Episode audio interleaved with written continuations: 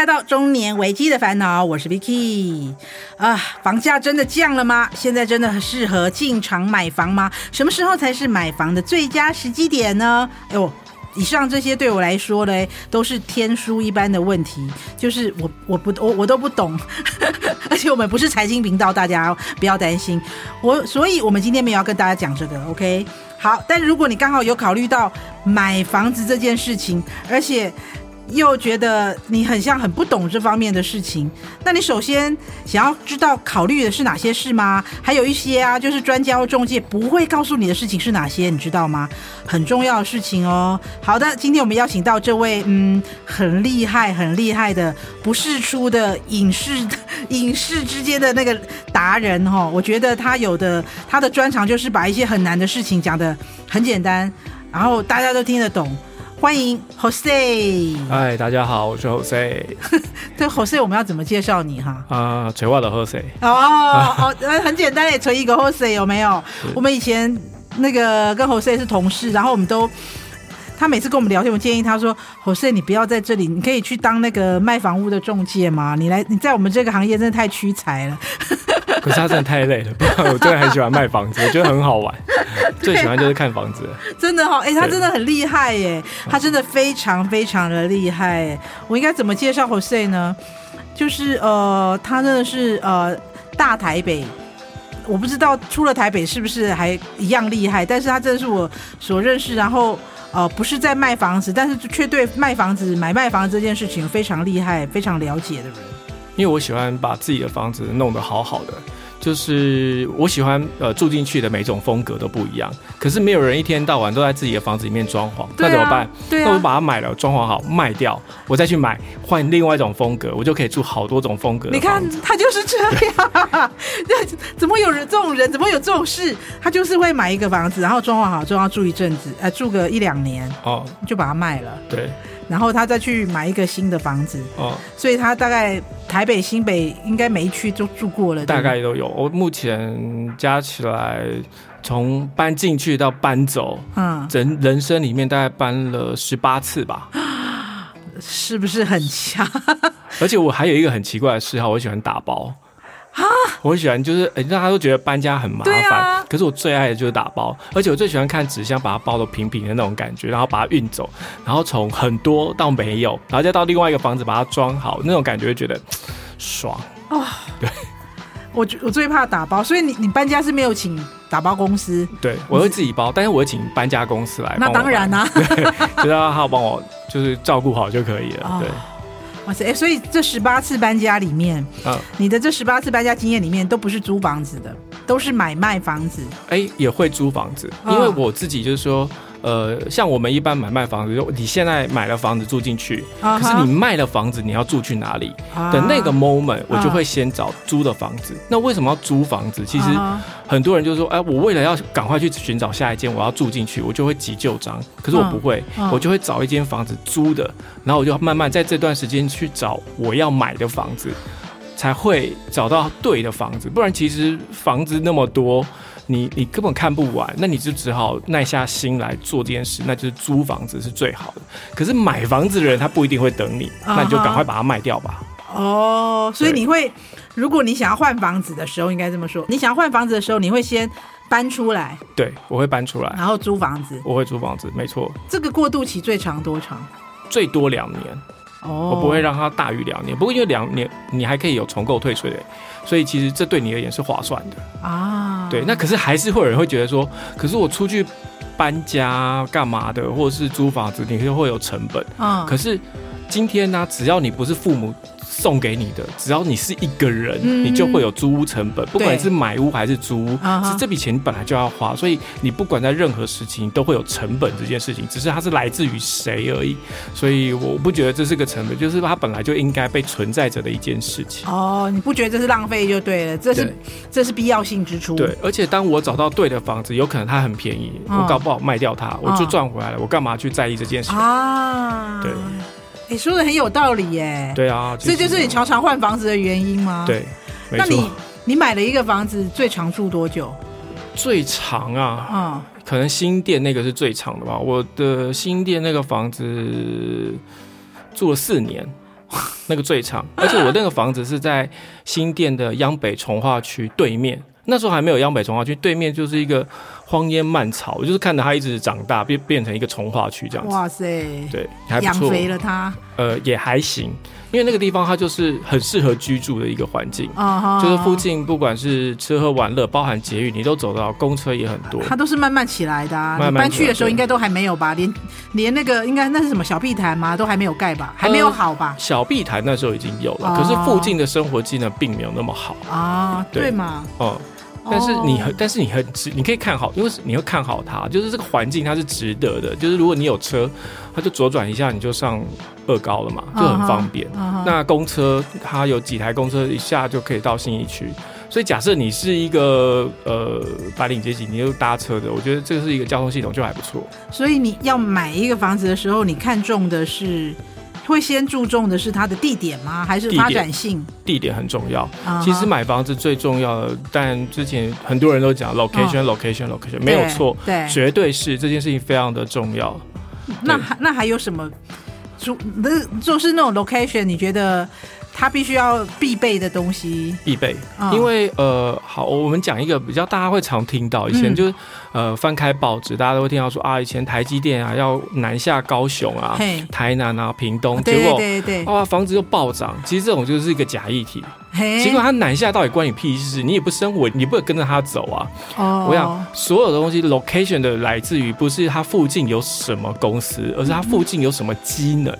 所以台积电它成成长两倍十倍，你也跟它没有关系，你也不可能每次去买个半导体吧？它成长一百倍，你都赚不到钱，对，跟你无关。对，可是你今天呃，你家旁边开了一个全联，你家旁边开了一个。一个百货公司，它多了一个超市，它多了一个加油站，它多了一个医院，哇，它可能就有长照的设备，你的吃喝玩乐方式就很多。你要有一个呃购物的这个机能，这件事情它才是对的。所以谁谁谁什么公司到那边那都是假，那都没有用。那了不起让你进驻两三千人，两三千人平均一下也才两三千户，并没有办法带动什么东西。是，对，哦。了解，那呃，如果说是这附近的，应该是说你说 location 很重要，location 它主要重要的原因在于说它附近的机能很重要，机能很重要。那它附近有什么东西会啊带动它的？房价带动它的那个价值性呢？比如说有什么超商啊，会不会，或是有医院会不会？呃，看在哪一个时期。比如说你已经结婚了，嗯、uh，huh. 所以学区很重要。哦、uh，huh. 那如果说你今天是一个上班族，所以大众交通工具很重要。嗯、uh，huh. 那为什么很多在商业区的房子它这么贵？Uh. 原因它都具备了，它有大众交通系统，它、uh. 有吃喝呃，就食衣住行的一些设备、uh. 啊，所以这些东西就会奠定了这个房子的一个呃。基础在那边，uh. 那对于我们而言，不管是我自己要买，或是下一手要买的人，嗯、那它都会是一个很重要的一个考虑的一个点啊。Uh. 对，所以那好，你说这个地点是这样子，那这样听起来的话，我觉得就是双北、台北、新北，任何的地点生活机能都不错啊。你当然不能说到，比如说可能贡寮那边可能比较地广人稀一点，对，可是。只要现在是都会区的，几乎都很不错啊。对，所以这就是为什么最近你看双北的房子，它的涨价涨得很高的原因。嗯，这当然这其中有很多是跟建商啊、中介啊一起炒起来的。嗯，那炒起来的原因不外乎就是这边要盖一个万大线啊，那边要做一个什么细机的未来线，哎，万大线。我自己现在综合买的房子就是这个。那呃，这一段主要的目的就是交通设备这件事情是，不管你是上班下班的需求，这是一定必备的嘛。嗯。包含你周末出行这件事情也都必须要有。对。所以呃，这个交通最重要这件事。嗯。那尤其比如说，你可能还有跟高铁，嗯。你可能有跟环状线，你有跟台铁。好，这些一起去做交汇的，那这些房子就会长得更可怕一点。所以之前有一个说法说，南港那边三铁共构，所以那边那有一阵子的呃，好像那个房价很不错，很可怕，就会突然梆梆梆梆一起飙升。因为那边看起来一片荒地，但是一平要八十万的时候，我就想哈，对，很是就很吓人。对你说像中永和，中永和现在一平嗯六七十万，嗯七八十万，嗯、甚至最近还有听到太阳帝国已经到八十八万。但是中永和的房子其实，呃，很多人很喜欢投资中永和的原因，是因为它就是人，它曾经是人口密度最高、呃、最高的地方，所以换言之，它潜在的一个就是它换屋的频率也会很高啊，因为人口它会分裂，所以它是很容易脱手就对了，它很容易脱手，所以只要你买的价格不要太离谱，那么它就很有机会让别人接手这样子。如果是这样说起的话，它的。获利率也不会太高喽。呃，真的要看状况。其实，嗯、呃，我觉得另外谈的另外一个问题就是说房价这件事。嗯、呃，刚有提到什么时候才是买房好时机？哦、任何时候都是买房的好时机。哎，怎么说？因为呃，比如说，好，假设现在可能你文山区的房子是三十年前买的，啊哈，那你一定是原地市价有赚，搞不好你就卖了。啊哈，那对我而言，就是我用现在的视角去看，哦，你有赚就卖，那我可能只要低于市价一点点。我就可以买你的房子，对，那我是不是我就划算了？啊哈，可是是不是也有人就是说啊，那因为我现在外面卖六十万，嗯，所以呢我就出六十五万，因为我觉得你房子很好，哦，所以今天你不出价，你永远不知道对方的底线在哪里，嗯，所以任何时候都有可能是买房的时候，嗯，只是你要出的价格，在你心中你自己有没有办法达成你要的那个需求？啊，了解。那我们现在先来问一下哈，如果今天刚好有一个人要买房子，那我我要怎么知道说我现在有没有能力买房子？我的意思是说，现在你知道现在我感觉外面房子都卖的好贵，那买房子之前最重要当然就是我口袋够不够深嘛。那我大概要有多少的财力才能够去做买房子这件事？考考虑说，哎、欸，我可以来买个房子喽。我口袋需要有个，可能要有个五百万。我可能要有个三百万，我可能要我要有个一百万，我才能够去考虑说，哎、欸，我可以来思考买房子这件事。我觉得应该要用总价来看，嗯，就是说，如果你现在希望你买的房子是在一千五百万左右啊哈，那换言之，你的自备款应该要在三百万附近。现在八成应该是还可以的哦，只要你的信用。够好啊，不要有一些什么瑕疵，什么信用卡没缴什么，那当然没办法。是，那你但你名下还有一些什么车贷、信贷，那你可能要八成就真的比较难了。对。那可是其实如果很多人现在买预售屋，maybe 他可能只给你七成，预售屋现在六成，我以为预售屋可以贷到九成呢。原因是因为你可能觉得这房子还没盖，还很新。对。可是它很容易出现一种状况，就是它远高于附近的市价。哦。当它远高于附近市价的时候。银行的核贷数量就不会这么高，因为它还没起来。对，它是一个市场给它的一个赋予它的金额，但它不没有实际被发生。对，所以呃，我所以我确认一下，呃，预售屋的贷款成数反而比成屋的贷款成数要来得不好。呃，有可能而已。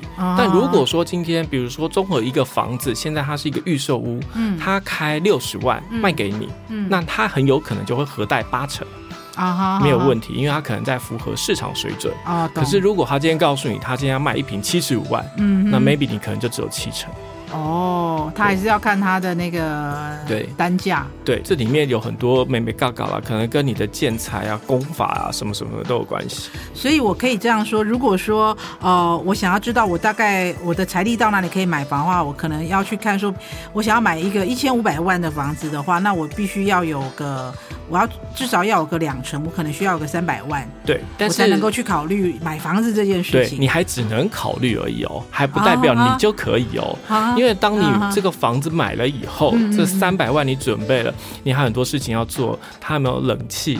你要不要装潢？啊、这都是现金流的问题。啊、所以换言之，假设你今天是用呃一千五百万买了一个二十平的房子，maybe 你可能还需要一百多万到两百万的装潢费。装潢费对，那是那那个当然是如果它是预售屋的话，或者是它是新成屋，可能需要。对如果我们买的是 maybe 就是呃中古屋的话。呃它可能已经有一些现成的装潢，这就是中古屋的好处，它可能就有现成的装潢啊。对，可能就不用花那么多钱去整理它的。哦，这个学问更深，水更深更黑。因为如果你买了一个中古屋，可是你老实讲，如果你真的是一个小白，你根本不知道他是不是投资客，啊、他东西都包好好的，你看了哇，尤其是女生最喜欢看外观，就觉得哇太美了，我要、啊、我要我要，结果它的板子都是甘蔗板。就它的水龙头都是那种一般的北提啊，你可能过了一年，你就连你的喇叭锁都生锈了，那房子漏水了，窗框也坏了，那根本你就欲哭无泪，你觉得这些钱根本就是泡水，所以这是一个很深的事情。你知道我前一阵才陪我朋友去看房子，他房子就是大概也就是一千五百万左右，是大概只有十几平，在、嗯、在民生社区，在圆环那边。嗯嗯，对。然后他也是，就是我我真的是陪他去看房子，然后房子也就是漂漂亮亮的。对，就是他们那个房子一层楼有好多户哦。哦。他一层楼很多户，他就这样。我觉得好像在看香港电影那种那种感觉，对的，门对门，一、哦、那个楼上去，对不对？然后就门对门，门对门，然后、嗯、然后他那个门打开，它里面大概只有呃十四点九九平之类的吧？哦，十四点九九平，然后呃。但是它都装潢好了。它十四点九九平是主附属间屋还是是呃是全幢？全幢。哇，那可能更小，可能连十平都不到。呃，他那个房子很久了哦，okay、大概有应该有个三十几年，三四十年，我觉得跑不掉。哦哦，OK，好。对，那个跑不掉，但它里面装潢的好漂亮哦。啊啊啊！对，它装潢的漂漂亮亮的，然后有隔间啊，然后还有床啊，哦、然后呃有沙发啊。然后门口竟然还有鞋柜啊，它就整个变成风这样吗？对、oh,，OK，对。然后我又想说，这样我总觉得说，哇，这个都装潢好了，你就是拎包入住啊。对，没想到还有这么深的，太可怕。刚刚说的那样听起来很恐怖哎。对啊，如果呃今天好的都还是你外观看得到，木工啊什么都还没有问题，那水电才是一个最重要最麻烦。不过他根本没换水管，没换电线，嗯、你买了根本就剉赛。哦，对，对，而且他们那种。我有听说过什么？一般如果是二楼的话，嗯，就是它那个特别容易爆管。对，因为就是一般老房子的话，的、嗯、它的那个水管的管线是在二楼转弯的嘛，是，所以二楼比较特别容易有水的问题。呃，现在的呃，当然这个要看你买的是什么房子啊。如果你今天买的是华夏，嗯，或者是你买的是公寓，嗯，那这个问题你确实可能需要考虑一下。对。那如果你是买的是新大楼或是预售屋，啊，这个问题呢，哎，也是要考虑一下。可是它有点不不同。因为现在新的工的做法是，呃，二楼会是独立管线，一般。哦，会做独立管线，所以它是独立于其他楼层之外。嗯，那现在的水管又是直下地下室，像我家就买二楼。嗯、那我当初有看过它的呃工图，就是它确定是呃独立管线。是我中间的时候，我有跟他要求说，我也想要进去看一下，我确定你没有那个糊弄我。啊、所以我，我因为我自己学土木，就进去看了。OK，你是独立管线，而且大管直接往下，没问题。那我觉得这个房子就 OK。啊哈哈。对，那当然，如果你要买大楼的二楼这件事情，你还想问？我还想给大家分享一件事情，就是说，如果它是十四楼的，是最好的，因为十四楼是低于五十公尺以下，它结构呃，虽然它结构不用外省，嗯，可是呢，呃，它的一楼通常会挑高，也就是换言之，你的管线的距离更长一点啊，所以如果你一楼挑高这件事情，二楼更可以买，因为现在二楼大概就等于它的三楼，对。对，大概就是分享给大家看了。哦，所以独立管线很重要。哦，所以如果我们。就是已经看到二楼，然后又很想买那个楼层的话，就当然要特别关注管线这个问题，要问他是不是独立管线。对对对对对，那如果他不是，他可能是比较中古屋或是比较老式的房子，比如说华夏或是公寓的话，那它的水管一定就是在二楼转转弯嘛，就二楼都特别会会有那种。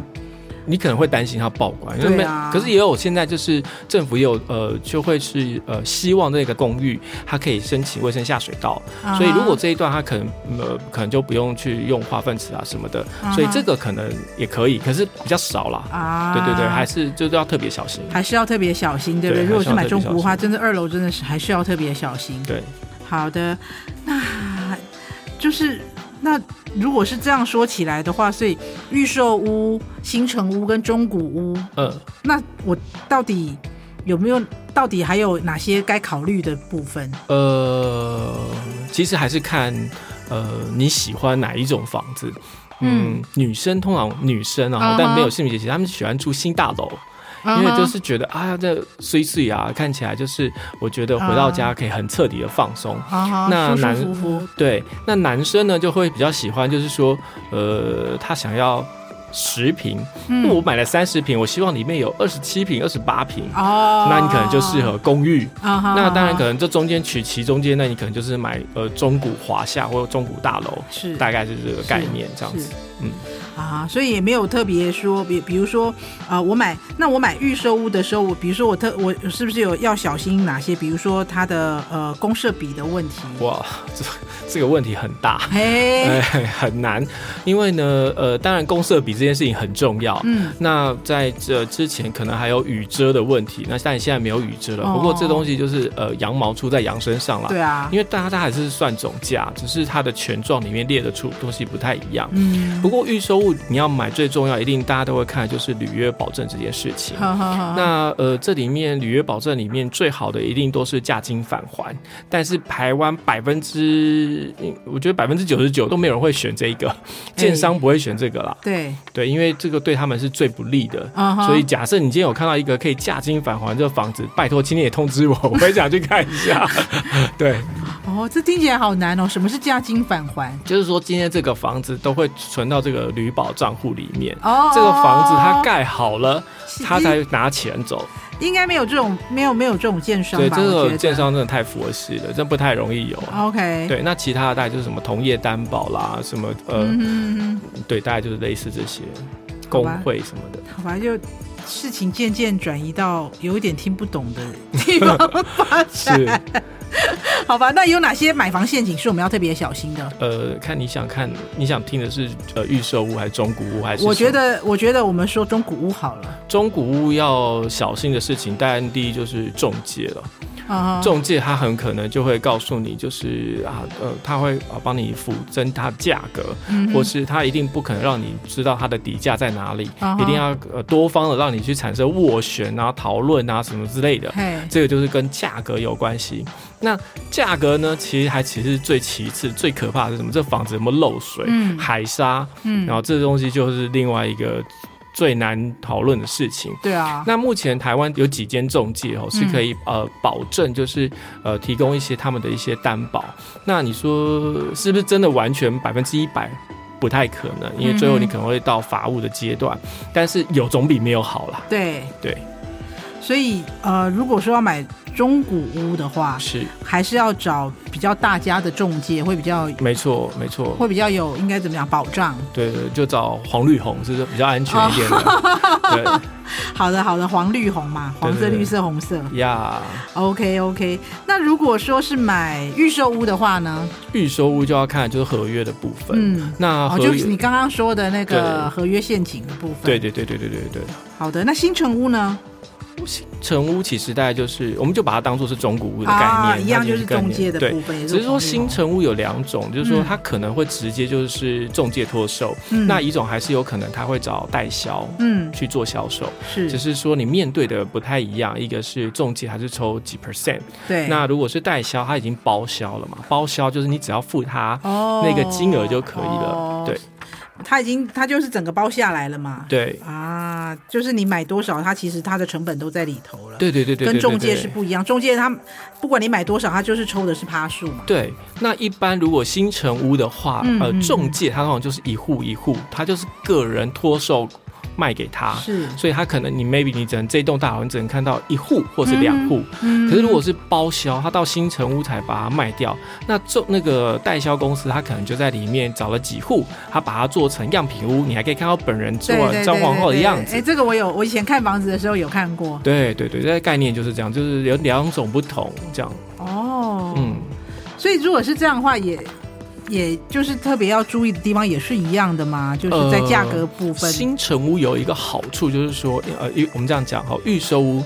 因为它还没有发生，对，所以你只能概略的去想象这一户在哪里，面哪里，看到什么距离多少。对对对对对。这新成屋它已经发生了，你今天这东西它已经实际呈现在你面前，所以你可以看到它面哪里，跟隔壁栋远不远，有没有骗人这样子。盖好了嘛？对对对，它只是里面没有装潢而已。对，你就可以实际走进去。那一般我们在做预售屋最怕就是样品屋骗人，比如说它楼高多少，面宽多少，这个就可能可能跟你说客厅三米三，那你进去就可以你。去新城就可以聊，哎，这是实际就真的三米三这样子，嗯嗯嗯嗯，对，所以新城屋就没有这个问，因为我我进去，我就可以看到，比如说我想要一目了然，对，七楼的这一户，它其实就是这一户了。对啊，有的是啊，很多人就还是喜欢买新城屋啦，所以这个价格通常还是比较高一点点。对 OK，好哦。